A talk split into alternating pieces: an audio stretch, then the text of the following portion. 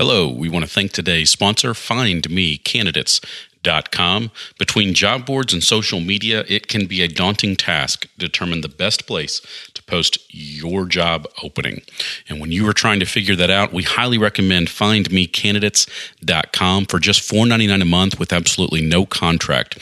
You can get your job listed in the most popular job boards and more importantly in premium placement on those job boards. You can't get this anywhere else. It's an excellent service to get more candidates to fill the position for your company. Go check it out at findmecandidates.com.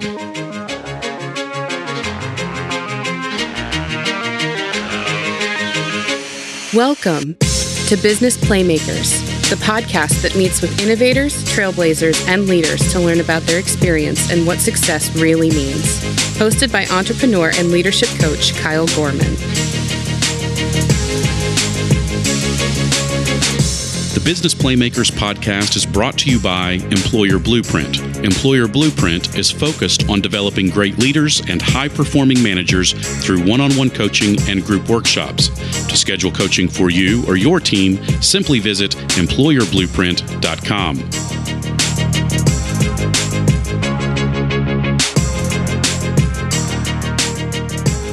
As leaders in our business, I think it's also important that we become leaders in our community and we find ways to to give back and be a part of the community and kind of the fabric of the community in which we reside.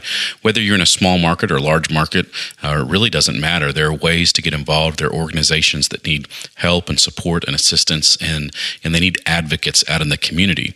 And so there are ways to find things that either you're passionate about or uh, or find uh, things that you can do even within the business community in areas that can give back, such as um, you know junior achievement and uh, and things like this that even just giving back your um, your business knowledge I think is so incredibly important for us as leaders uh, because we've got so much information and knowledge and real world experience that when we're able to share that with others um, and whenever we're able to share our, our influence as business leaders uh, to help support uh, other organizations, it's it can be life changing uh, for others and even life changing for ourselves.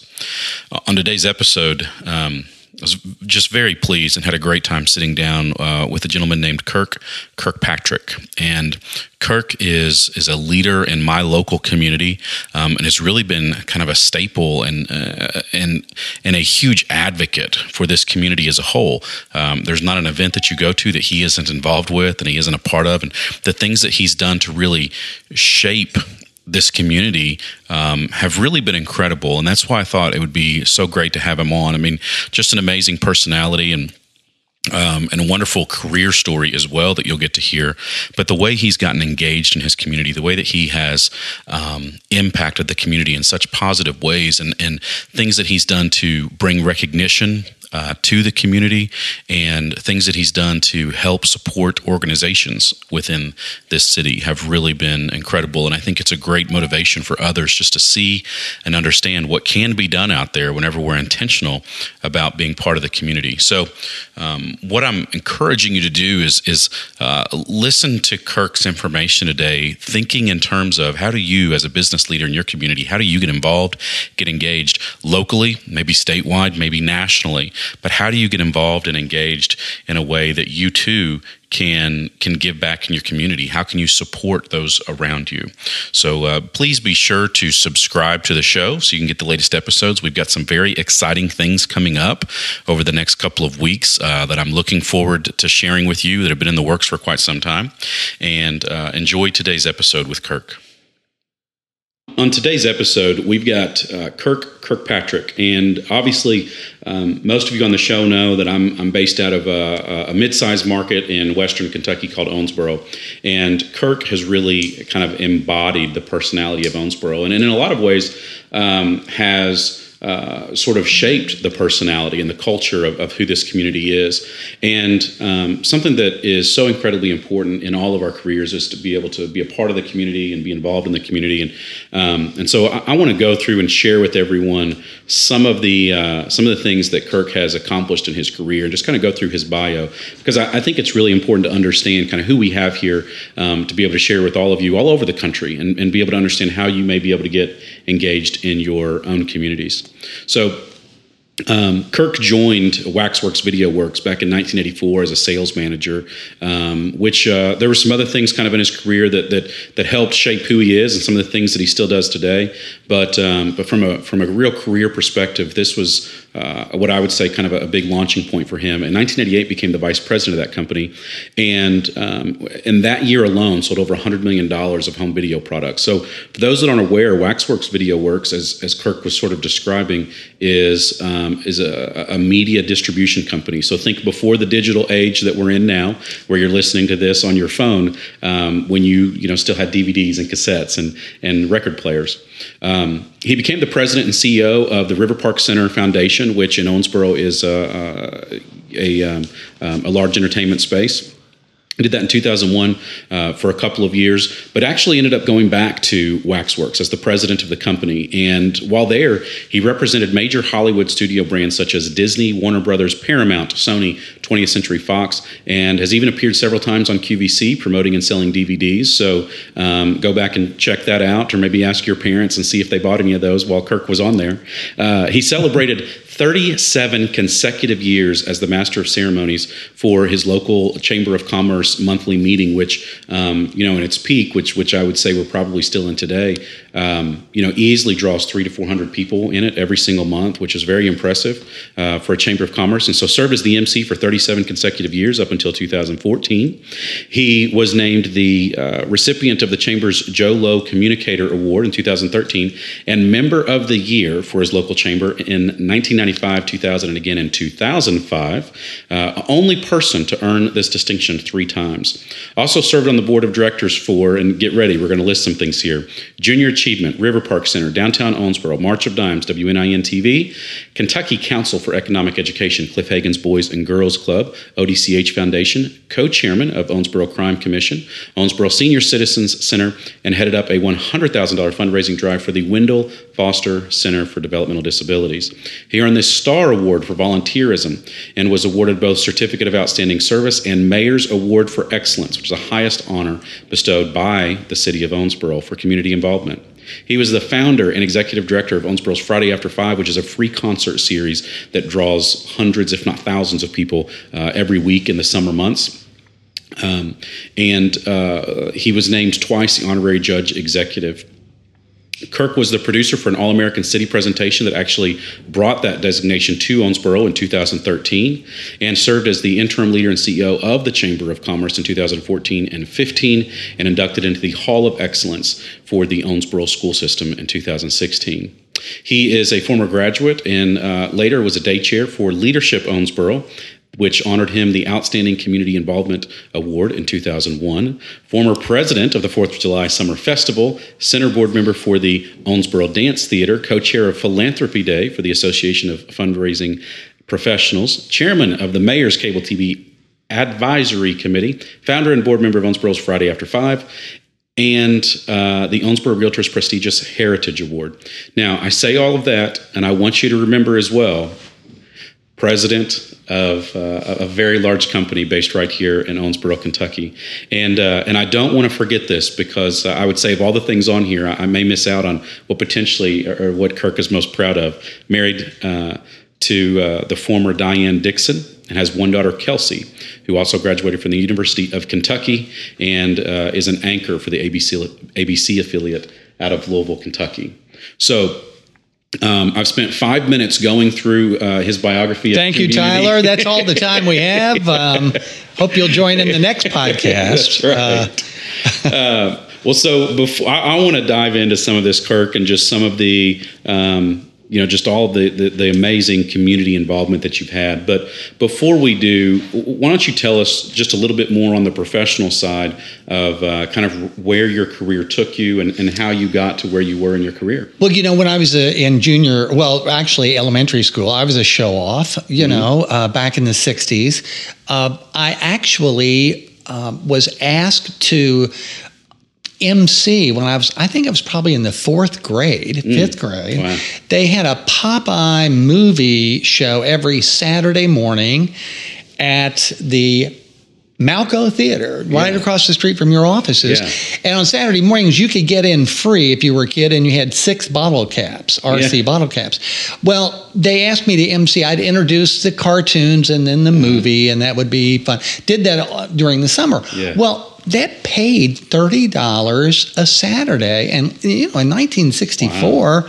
I was a Real rich money. kid, yeah, 30 bucks, yeah. man, that was something. So uh, I enjoy, I said, this, I'm going to try to do more of this. Yeah. Um, so that kind of gave me um, uh, an opening, if you will, to being in front of the public and toning down the show off part and trying to become a little bit more professional. Mm-hmm. Although at the time I was dressed in a sailor outfit. I do have a picture of that for um, the Popeye cartoon show. Mm-hmm. You know, after college, I uh, really got, I, I, was working summers in construction about 30 miles from here. So I would drive to work mm-hmm. at 7, get there at 7.30, haul bricks mm-hmm. all day for a bricklayer. Yeah. And with all these football players, you know, I was about 140 pounds and all these other guys.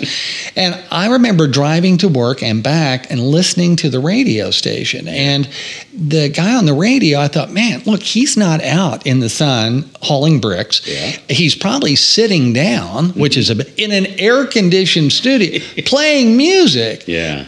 That's what I want to do. Sure. So I did a little homework. I went out, I interviewed. They gave me a job. I was there for a summer intern, then a full time job, and I was there for 10 years. Wow. First as a disc jockey, and that kind of got old after a couple of years. Mm-hmm. So here's something I think is interesting, and I encourage other people to do.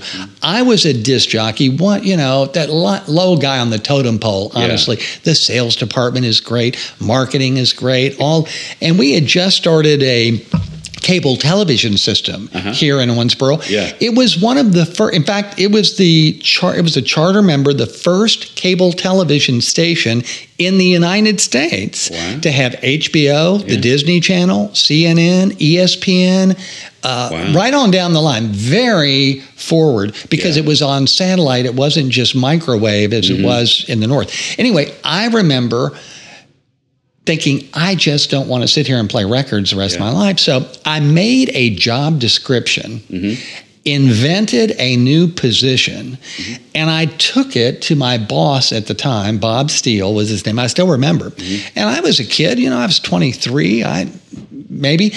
And I said, Mr. Steele, um, here is a new position that you need to create here. Yeah. And I'm the perfect candidate. and what I told him, I said, you know, you have these radio stations, you have a group of them, and you have this new cable TV system. Mm-hmm. The radio stations ought to be promoting cable, sign up for cable TV, which was very new at the time. Right. Cable, uh, you know, it costs $10 a month. Mm-hmm. And you got maybe five channels, extra channels, or yeah. six, but it was uh, interference free. That was the big deal. Yeah. So I said, and you need somebody in cable TV that will promote the two radio stations yeah. on cable so that you know you have this huge people would pay anything to have this much contact with the public. Yeah. He said, I like your idea. Hmm. I think I'll hire you. So I, I took, I created my own job there. Yeah. And as part of it, uh, because I was representing the television stations and radio station, mm-hmm. I became involved with the Chamber of Commerce because, you know, our goal was to get as many people to know about us as possible. Right. I went to this chamber meeting uh, at the bottom of a restaurant. They probably 30 or 40 people there, mm-hmm. all white old bankers and me, you know. yeah. Right, that was about it, the yeah. Chamber of Commerce then. And one year they, um, uh, the MC of the program mm-hmm. actually became chairman of the of the um, chamber, so they couldn't be MC. They asked me to do it, and I ended up doing it for that year, and then Yeah. the next 36 years. Yeah. and it can it Yeah. grew so great over those areas, Absolutely. over those uh, years, and that really instilled me to remain involved in the community. Mm-hmm. Because I was a member of the chamber, I got to know all of the business people, not just Mm-hmm. the ones that we did business with. Right.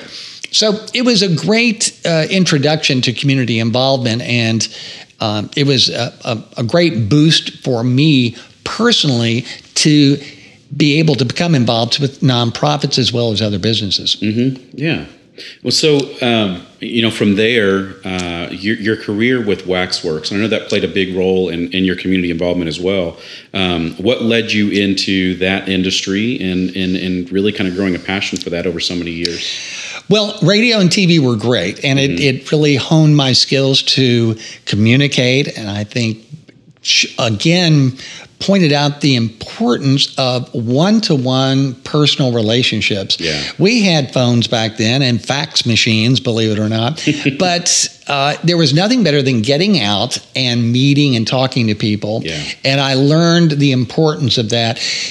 One of the people that I met, his name was Terry Woodward, and mm-hmm. he had this great little company called Waxworks. They were a mm-hmm. record distributor. Back when there were record stores, you'd buy, if you were a record store, you'd buy records from a distributor and then sell them to customers. So mm-hmm. we we were the middleman, if you will. Yeah. Well, he had just started a new business because VHS tapes had just come out, and Yeah. those of you that grew up in the 80s and 90s, I'm sure remember video rental stores. Oh, yeah. Well, that's where they got the tapes from us, and we sold. By the time I got there, it was really starting to grow, Yeah. and it was just an incredible growth. He kept reinvesting into the company. Mm-hmm. When we started, there were probably 60 distributors. When I left, there probably were only five in the United States. Mm-hmm. Uh, we were always chosen as, oh, well, they'll be the next one to fold. And yet Mm-hmm. we stayed because of our personal relationships. Yeah. And I think that's one of the things I want to get across to your listeners. Mm-hmm. Um, with social media and the ability to communicate with so many people, no one had a better opportunity to communicate than I did when I was on the radio because people would listen to your show, they'd know who you were, knew your voice anyway. Right. But it still was that personal one on one. Yeah. Let's sit down, have lunch, look you in the eye, Mm-hmm. and put something together. And I think that's probably more important today than ever before. Yeah, Uh, well, I would agree. That's one of the um, the downsides to the social media world is we are um, loosely connected to so many people, that we don't have any roots or depth with anybody. And um, and and you're right, especially you know from a business perspective or from a career perspective, being able to build some roots and really get to know people. Um, you know the the power that is just in having a lunch with someone or sitting down face to face across a desk from someone. Um, we we start to lose some of that in this uh, in this digital world. And even, you know, I spend a lot of my time meeting people um, through video conference, and there's still just so much that, that's that's better than just being on the phone or certainly Absolutely. through texting. But it's still not the same as really just being in a room and getting getting the opportunity to to build a connection with someone. Well, I think too, everyone has such a compelling story uh, of their own life. You know, I was very fortunate. Uh, Two sisters that are older and one younger brother had a great mom and dad. My dad was in World War II. He was a bombardier for a B 17. He was shot down, uh, was a prisoner of war there for two years, uh, came back, um, met my mom. Actually, uh, they were met and married before he left for the war. Yeah, yeah. But my mom was uh, so different because she was an only child, incredibly independent. Uh, Mm-hmm. Her mom and dad lived here, but when she was 14, she went to go visit her uncle in California. I mean, took the train across the country to go meet him in California. Mm-hmm. Yeah. And I've got a great Wow. picture. I don't have a picture of her uncle, but she took a picture with uh, another guy that was out there that was trying to get something started up there, Walt Disney. And I've got a picture of my mom and Mm-hmm. Walt Disney. It's probably 1938 or 39. Yeah. He was working on Snow White at the time. Yeah. And there's a picture of him and uh, my mom. I just came across that. I'd heard the story, Yeah, but not seen the picture. So Wow. when we grew up in the 60s, we were very independent. Mm-hmm. Uh, you know, you'd leave school and you'd get home at five thirty because you'd go to somebody's house, ride bikes around, and Right, all of that. right. So uh, I had that that real advantage of a loving Mm-hmm. family and and um, brothers and sisters. Yeah, yeah, that makes a big difference. Having having uh, quality relationships. Well, so uh, Kirk, as you look back and you, you think about kind of the journey that you've been on, um, are there any people that stand out specifically as kind of mentors that have helped shape who you are or help uh, helped kind of navigate your career with you? I think there uh, there are several. I think your bosses always, whether you want them to be or not, Mm-hmm. end up being. Um, mentors in that you see what they do and you either like it or not Right. uh, bob steele who was had, had very little to do with radio but he loved the fact that that I and several others had a passion for what they did. Right. And you know, I think when I said I made up my own job, I still have the job description, the pitch that I made to him. Yeah. And I tell you, you think back, I think, man, that's pretty gutsy. A, a, a college graduate, only been there for a year, say, hey, I have another job for me. And here it is. Yeah. Uh, I think he encouraged me to do that because I had really thought it out and told him how I thought it could make a difference, and Right. it did. In Terry Woodward's case, uh, when you're dealing with um, national companies Mm-hmm. and you're dealing with huge conglomerates like Disney and um, Sony and uh, Columbia and Fox and Yeah. Warner Brothers, these uh, companies really don't care about anything but the bottom line, honestly, at that level. So it's very important that you do well successfully. And Mm-hmm. Terry pointed that out, and, and we always looked at the profitability. Yeah. But he realized, and I think in large case, our success was due on the relationships I was a- able to to make with the studio executives. Yeah. You know, uh, being from all of the other uh, distributors were from New York and Atlanta. There was one in Nashville, Denver, Seattle, and then Owensboro, Kentucky. Yeah. And so we stood out with uh, the possibility of being, well, you know, do we even Right. we haven't heard of that town, so why do we want a distributor there? But the success and the again uh, relationships really made a big difference. Yeah. Yeah. And I think uh, there were others. I'll, I'll tell you one when I first when I was doing the first MC job, and, and once again I'm you know really off my feet here.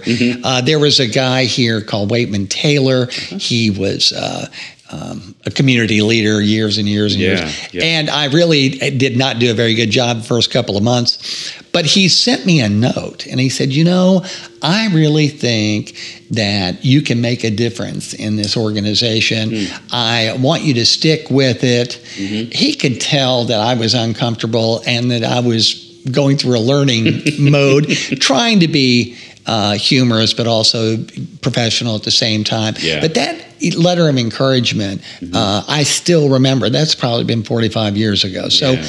I think when you reach out to someone that is new in a position or new in town, to give them a little encouragement, it means a lot more than you can imagine. I, I think all of us, if someone says, you know, um, I didn't like what you did there, whatever, it really sticks with you. Sure. You know, you really Yeah. want. The same is true for compliments and true encouragement. So, Yeah. being a mentor is almost more important than having one. Yeah, that's that's excellent advice. Um, you know, there's something that you said in there that I think is really important for um, for the audience to hear. And, and you know, you mentioned that um, whether formally or informally, or whether intentional or, or unintentional, um, our boss always becomes some sort of mentor. I mean, they will help shape who we are, and um, and I think that's important for people to hear that if you're in that boss role, especially because um, you know something that I teach is kind of these foundations of management, and that um, we we've got to become selfless from day one. Whenever we take on that type of responsibility in our business, um, our our decisions must be focused on other people now, and not necessarily what's best for us.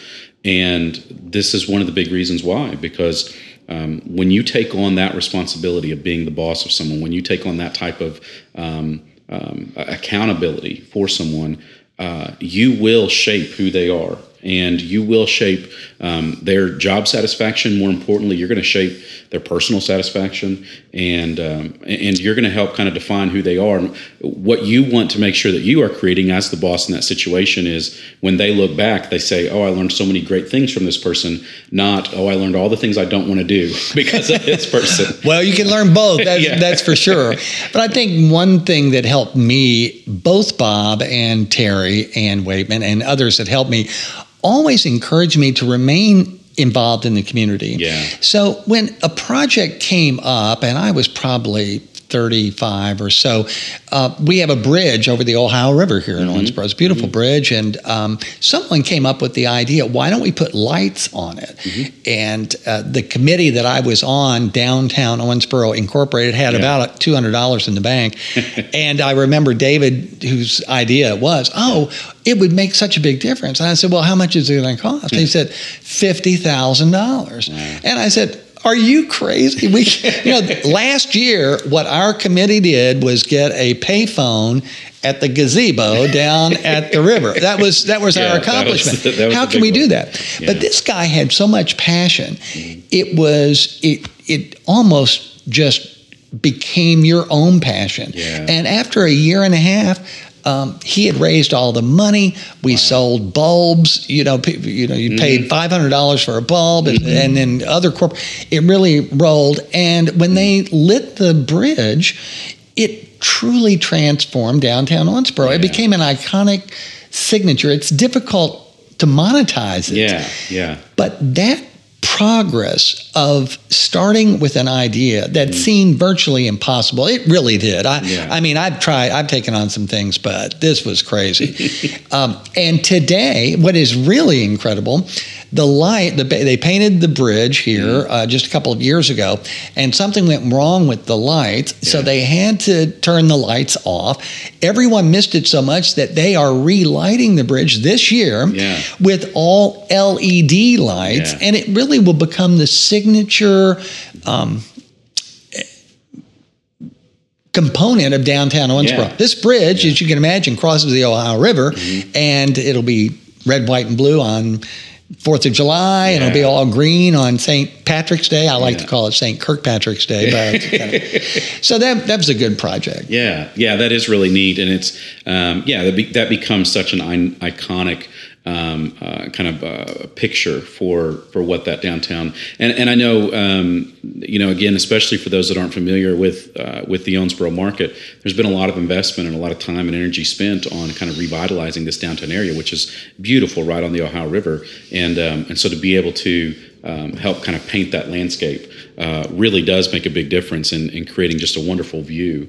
Well, um, I think it started a momentum of people believing things, impossible things could be done. Yeah. When I grew up here, uh, downtown, the river was the last place you really wanted to go. I mean, mm-hmm. it was it was not inviting per se. Now, um, with what well over $100 million, close to $300 million in public and private investment. Yeah. The, the park alone that's oh, on yeah. the river uh, has been named the number one park in the world. Yes, yeah. Uh, it is it fully, uh, it's three blocks long. Mm-hmm. It's right on the river. You have to see it to believe it. It's called Smothers Park. Mm-hmm. But that momentum that started with the bridge lighting and addition really makes a difference. Oh, yeah. Um, yeah.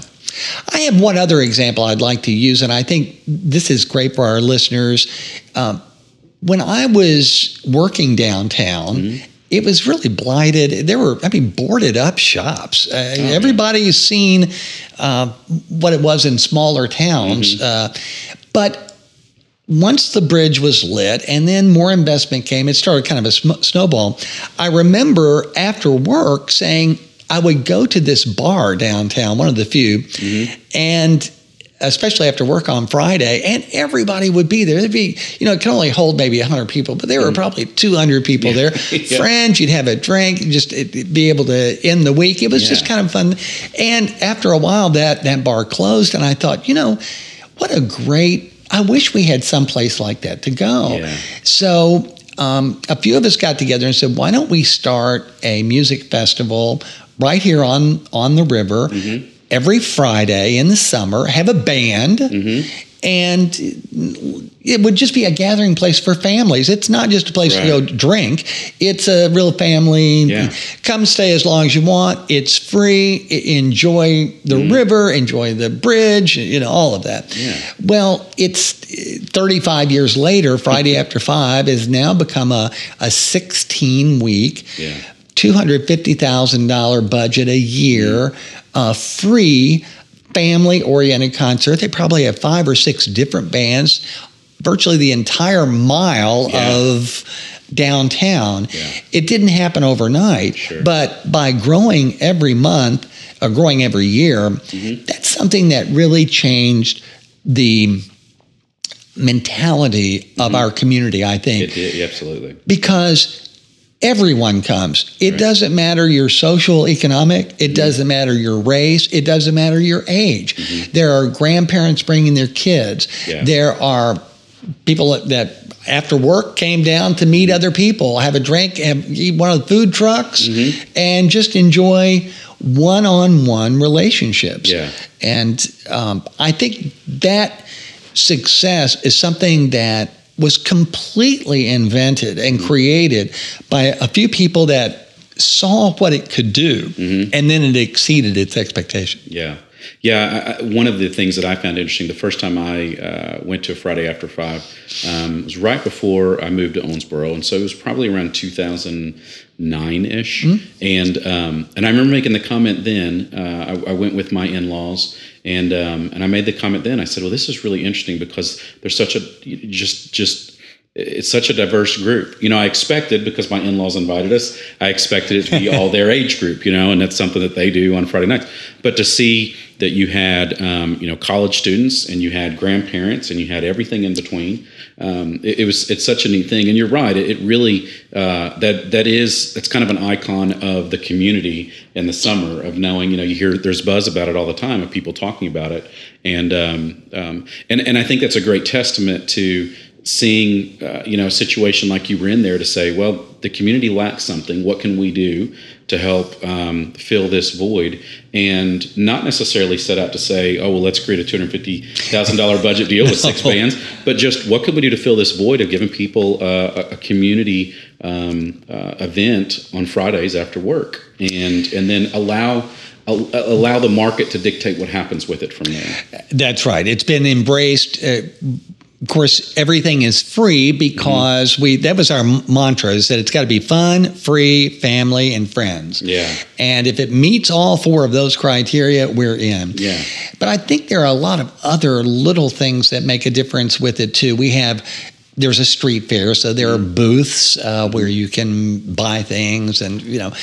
But we made it part of our policy that if you're a nonprofit, if you're Puzzle Pieces, if you're uh, the Wendell Foster Center or Girls Inc., you can have a booth every week at no charge. We know how difficult Yeah. it is for nonprofits to participate Yeah. financially in something this large. Right. So we think that's very, we're a nonprofit too. Right. Uh, so Right. we have really tried to embrace the nonprofit community and, and helped a lot of them get their message out Sure. while making it a fun uh, event as well. Yeah. And if you're interested in starting something like that in Mm-hmm. your community, because there are now, I Googled it up just a couple of weeks ago, there Yeah. are 17 Friday after fives now. Wow. Uh, throughout the United States, some Yeah. charge admission. They're not exactly like ours, Yeah. but they get the idea of why it's Yeah. important to have a gathering place, Mm-hmm. uh, multi generational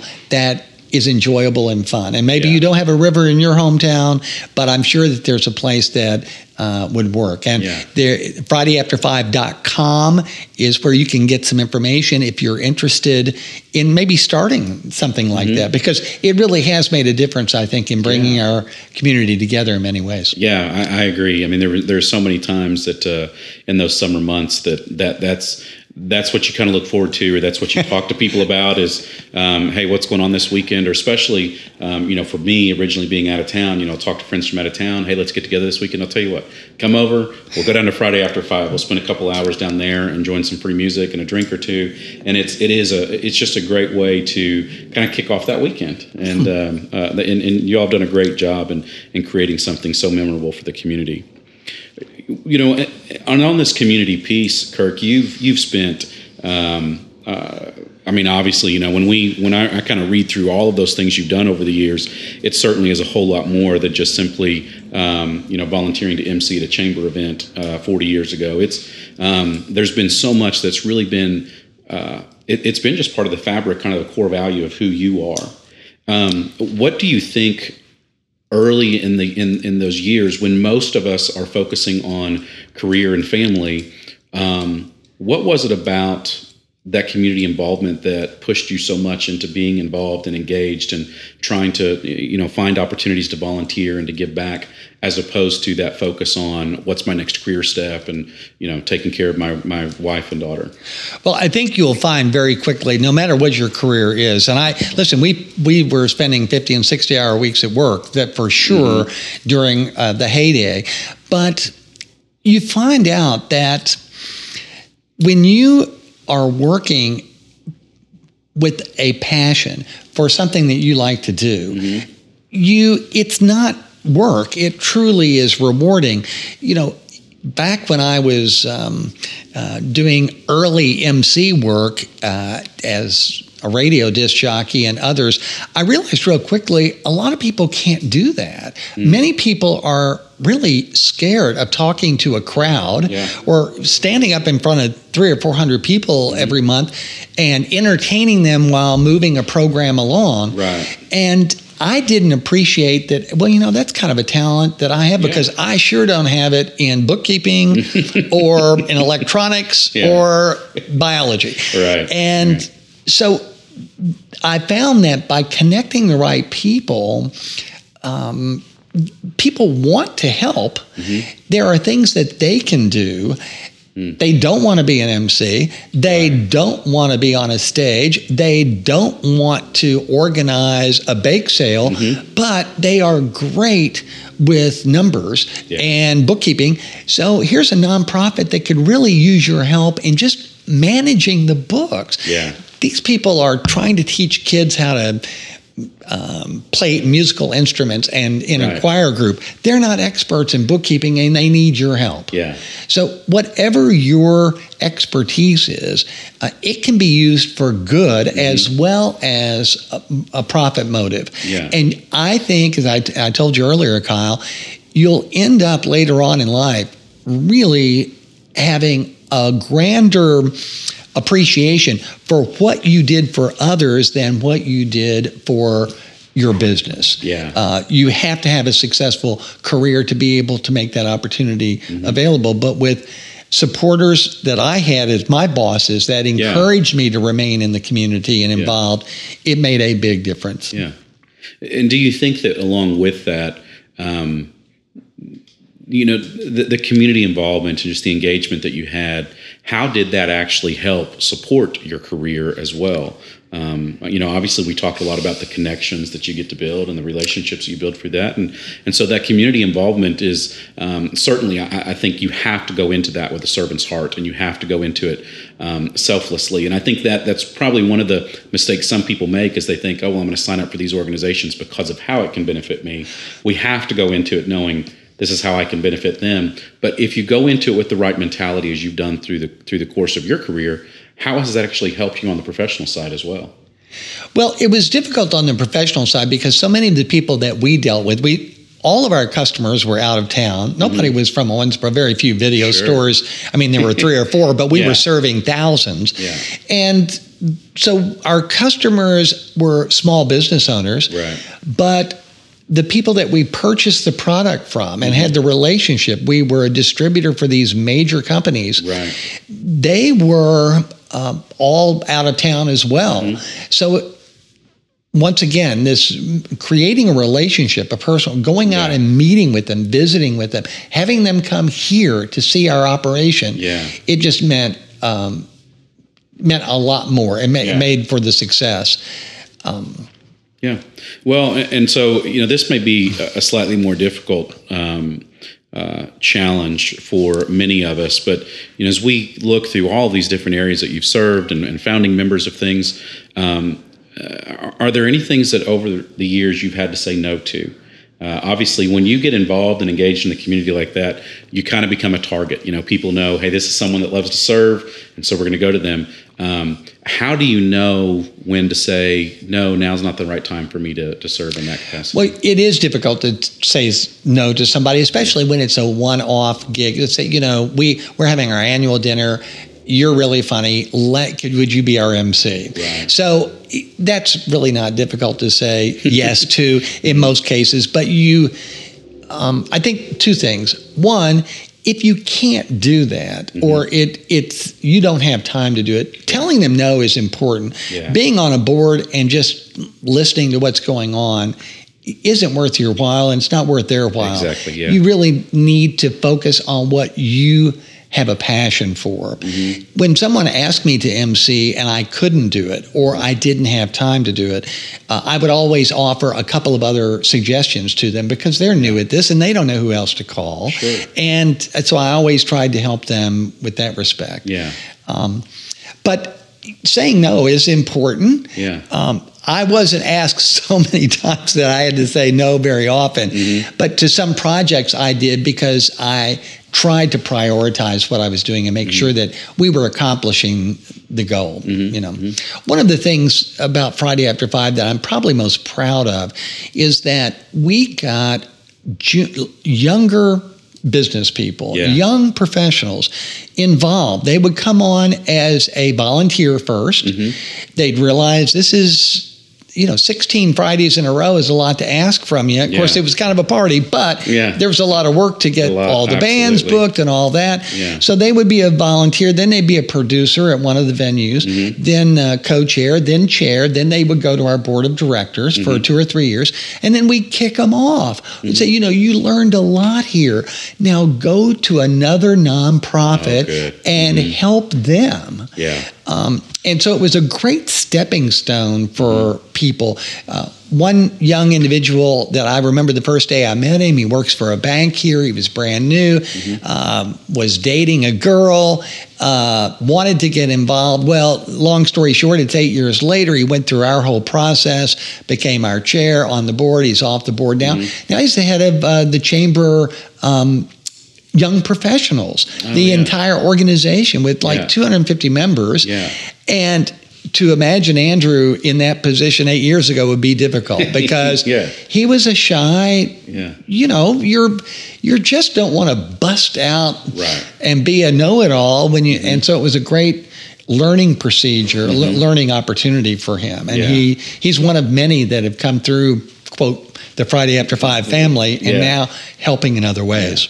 You know there's there's a really great tip in that kirk and, and i hope people really picked up on that because i know that um, oftentimes you know having served on served on different nonprofit boards there there sometimes is a mentality even of the board that um, you know we really we need you we need you you got to stay here you got to stay here. And so recognizing that opportunity to help someone launch and let's you know what you gained here is really going to help another nonprofit. I think the, the the beautiful thing about that is just understanding um, the community within the nonprofit space, and and you know that that is as those nonprofits, and we are so incredibly blessed in in this community to have a lot of nonprofits that serve a lot of different needs, um, whether it be you know social or or um, or otherwise, and um, the willingness to help out the other nonprofits and understand we're all kind of in that same struggle, I think is really good and very insightful of Friday After Five to be able to help them go serve other organizations and take those skills that they've learned. And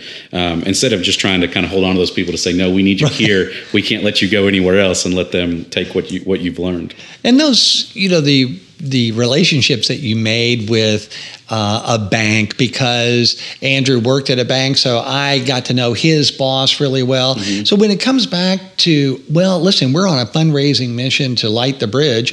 It's to already know him and to for him to know you. Right. Uh, really makes a big difference Sure. in helping you attain your goals as he has his own goals too, mm-hmm. from a nonprofit and community aspect as well. Yeah. Um, it you can make a huge difference. You don't have to do everything. Yeah. Just do something. Yeah, yeah, yeah. Great advice there. Um, well, before we head out, Kirk, one one final question for you. Um, you know, we listed a lot of things. You've been involved in a lot of things. You've you've received a lot of honors and been recognized uh, for doing so much. Is there any is there any one thing that kind of stands back? I mean, as you look back now, and you you obviously are certainly still very involved and engaged, but as you kind of look back over the last um, uh, you know forty ish years of, of your involvement, is there any one thing that that kind of stands out as the one that um, you want to make sure that the grandkids are aware? Like, look look what Granddad did. Look, this was an honor that was really important to me. You know, I I guess I'm just kind of over that. Mm-hmm. I the awards and recognition was were great, yeah. and I would not. I I am very appreciative of that. Mm-hmm. But for the last truly ten or fifteen years, mm-hmm. it's like let's shine the light on these people that are really up and coming. Give them that. Mm-hmm. Uh, extra boost of confidence yeah. Yeah. and support tell them that they're doing mm-hmm. well here and that we need more of this. Mm-hmm. So uh, I think what I'm most proud of, I guess, is our community itself. Yeah. Because beyond just the few projects that I've been involved with, there have been scores of other yeah. projects. Yeah. Um, you just go on and on, private and public, mm-hmm. that have made this community um, a wonderful place to raise your family. Yeah.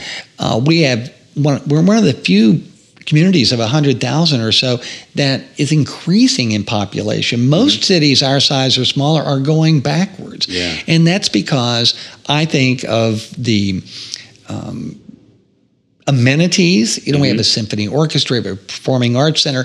We do have Friday after five, a large number of festivals mm-hmm. and community gatherings. Yeah. Yeah. It's all of the amenities of a larger city yeah. with all of the benefits of a community that's very tied in. Hey, we have our challenges, but I think sure. each one of these um, uh, new additions that we have does something to bring our community back together. Mm-hmm. It's so refreshing to go to Friday after five and no one's talking politics and no one is yelling and mm-hmm. screaming. They are really there to enjoy each other yeah. and their family. Yeah. It's difficult, and I told Andrew this, and I tell every chairman at the end of yeah. every year it's Labor Day weekend, it's the last one. And I said, I know you think you didn't get paid for your volunteer work this year. Yeah. But I want you to stand on this stage and look out over this crowd of mm-hmm. about 1,500, 2,000 people and know that you're responsible for those smiles that they mm-hmm. have on their face. There's a payment there, there's a reward that truly is greater than a paycheck. Yeah. And yeah everyone can experience that if they just find something that they're kind of passionate about mm-hmm. and make a difference. It, yeah. It's easier than you think. Impossible dreams can come true. Mm-hmm. None of these, if you had told me 15 years ago, would be at this size or extent. Mm-hmm. I truly would have believed. Yeah. Well, Kirk, thank you so much. I mean, not only um, you know for everything you've done in the community that I have the privilege of raising my family in, but um, thank you for sharing your story and sharing this information. And, and I hope that what um, the audience uh, is able to pull from this is just how important and how beneficial it is to get involved and get engaged and support the community that you're in, whatever community that is, whatever size it is. Find a place uh, and a space that you are passionate about, so that you too can give back to your community. Um, and uh, uh, there, there is a a reward there that it's hard to quantify. It's hard to write down on paper mm. what that reward will look like. But um, but it's so important that we give back to our community and be involved and engaged. So I hope we've encouraged you to do that. Certainly, uh, as y'all have any questions, feel free to reach out and um, uh, you know to just maybe sometimes people wonder how do I know where to get involved? Well, there are ways, and we can help you do that. So, um, whatever community you're in, please find ways to get involved, get engaged. Kirk, thank you so much for coming on and, sharing your story. Thank you, Kyle. I appreciate uh, the opportunity. Thanks. Thank you for checking out today's Business Playmaker. Links to the resources discussed in today's episode are available in the show notes. For more information and resources from your host, you can visit him at www.kylegorman.com. Be sure to subscribe to the podcast for the latest episodes. And until next time, make it a great day.